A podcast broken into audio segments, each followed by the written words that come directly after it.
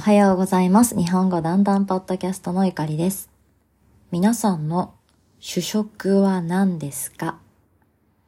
私の主食はお米です。白いお米がとても好きです。主食とは毎日食べるものです。いつもよく食べるものです。私は今トルコにいます。なので主食はパンになりました。お米も食べます。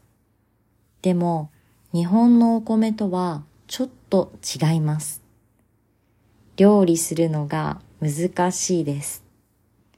なのでパンやパスタをよく食べます。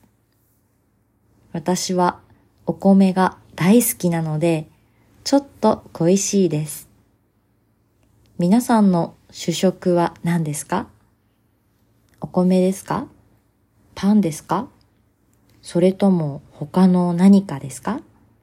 では今日も最後まで聞いてくれてだんだんです。また明日。